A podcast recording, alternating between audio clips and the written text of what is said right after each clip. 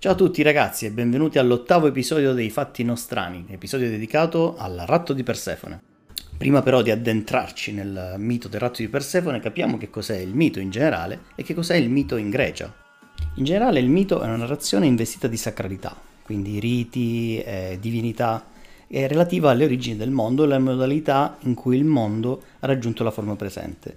In Grecia, per essere ancora più precisi, presenta alcune caratteristiche distintive gli dei hanno sembianze e sentimenti umani, molto diverso da altre religioni come l'induismo o l'ebraismo. Secondo la tradizione, infatti, gli dei greci dimoravano nel Monte Olimpo e ognuno aveva la sua, diremmo oggi, specializzazione. C'era Zeus, che era il padre degli dei con i fulmini, c'era Afrodite, la dea della bellezza, Ares, il dio della guerra, e via dicendo.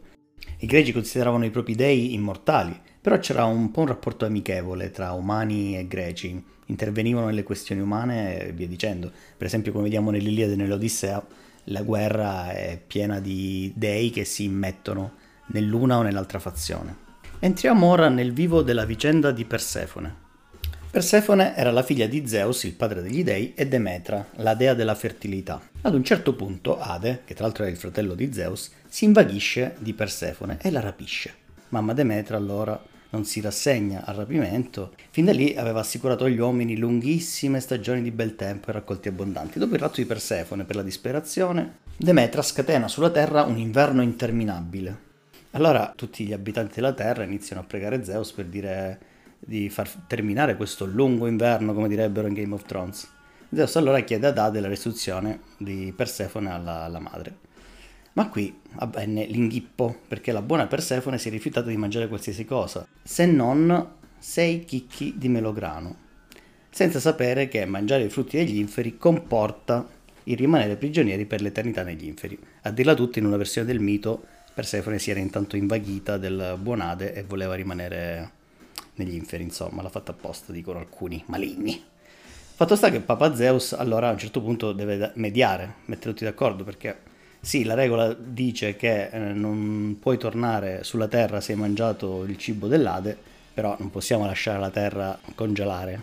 Decise quindi di eh, far rimanere Persefone per sei mesi dell'anno con Demetra, con la madre, e sei mesi con Ade, il marito. Ed è per questo che avviene l'alternarsi delle stagioni, se lo spiegavano i greci così. I mesi in cui Persefone stava con la madre eh, erano i mesi in cui Demetra era felice, contenta e faceva ricogliere tutte le messi, rigogliere, mm, mi sa che rigogliare. E quindi primavera ed estate. I mesi in cui invece Persefone stava con Ade erano i mesi quelli invernali e autunnali, che, che dicano quelli a cui piacciono questi mesacci. Ma non finisce qui. Infatti Persefone viene coinvolta in un altro mito che riguarda l'alternanza delle stagioni, il mito di Adone.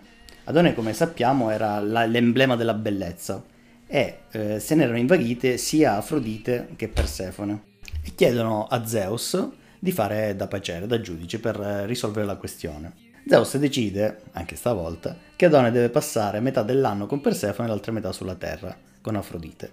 Quindi, eh, chiaramente i mesi coincidono, anche in questo caso i sei mesi di autunno e inverno sono quando sta con Persefone, i sei mesi di estate e primavera sono quando sta con uh, Afrodite. Ma non finisce qui e infatti un giorno di fine estate, mentre Adone stava cacciando un cinghiale, gli è andata male, il cinghiale si incacchia, lo assale e lo uccide. Allora Afrodite piange Adone e la sua bella gioventù sfiorita e dalle sue lacrime nasce un anemone, che credo sia un fiore. Sì, dovrebbe essere un fiore. Quindi anche qui il romanticismo mitologico greco la natura che si risveglia in primavera e muore in estate. Grazie ragazzi per averci seguito finora, terminiamo questo episodio di Fatti Nostrani che ha visto come protagonista la mitologia. E non dimenticate di votare il sondaggione, alla prossima puntata, ciao!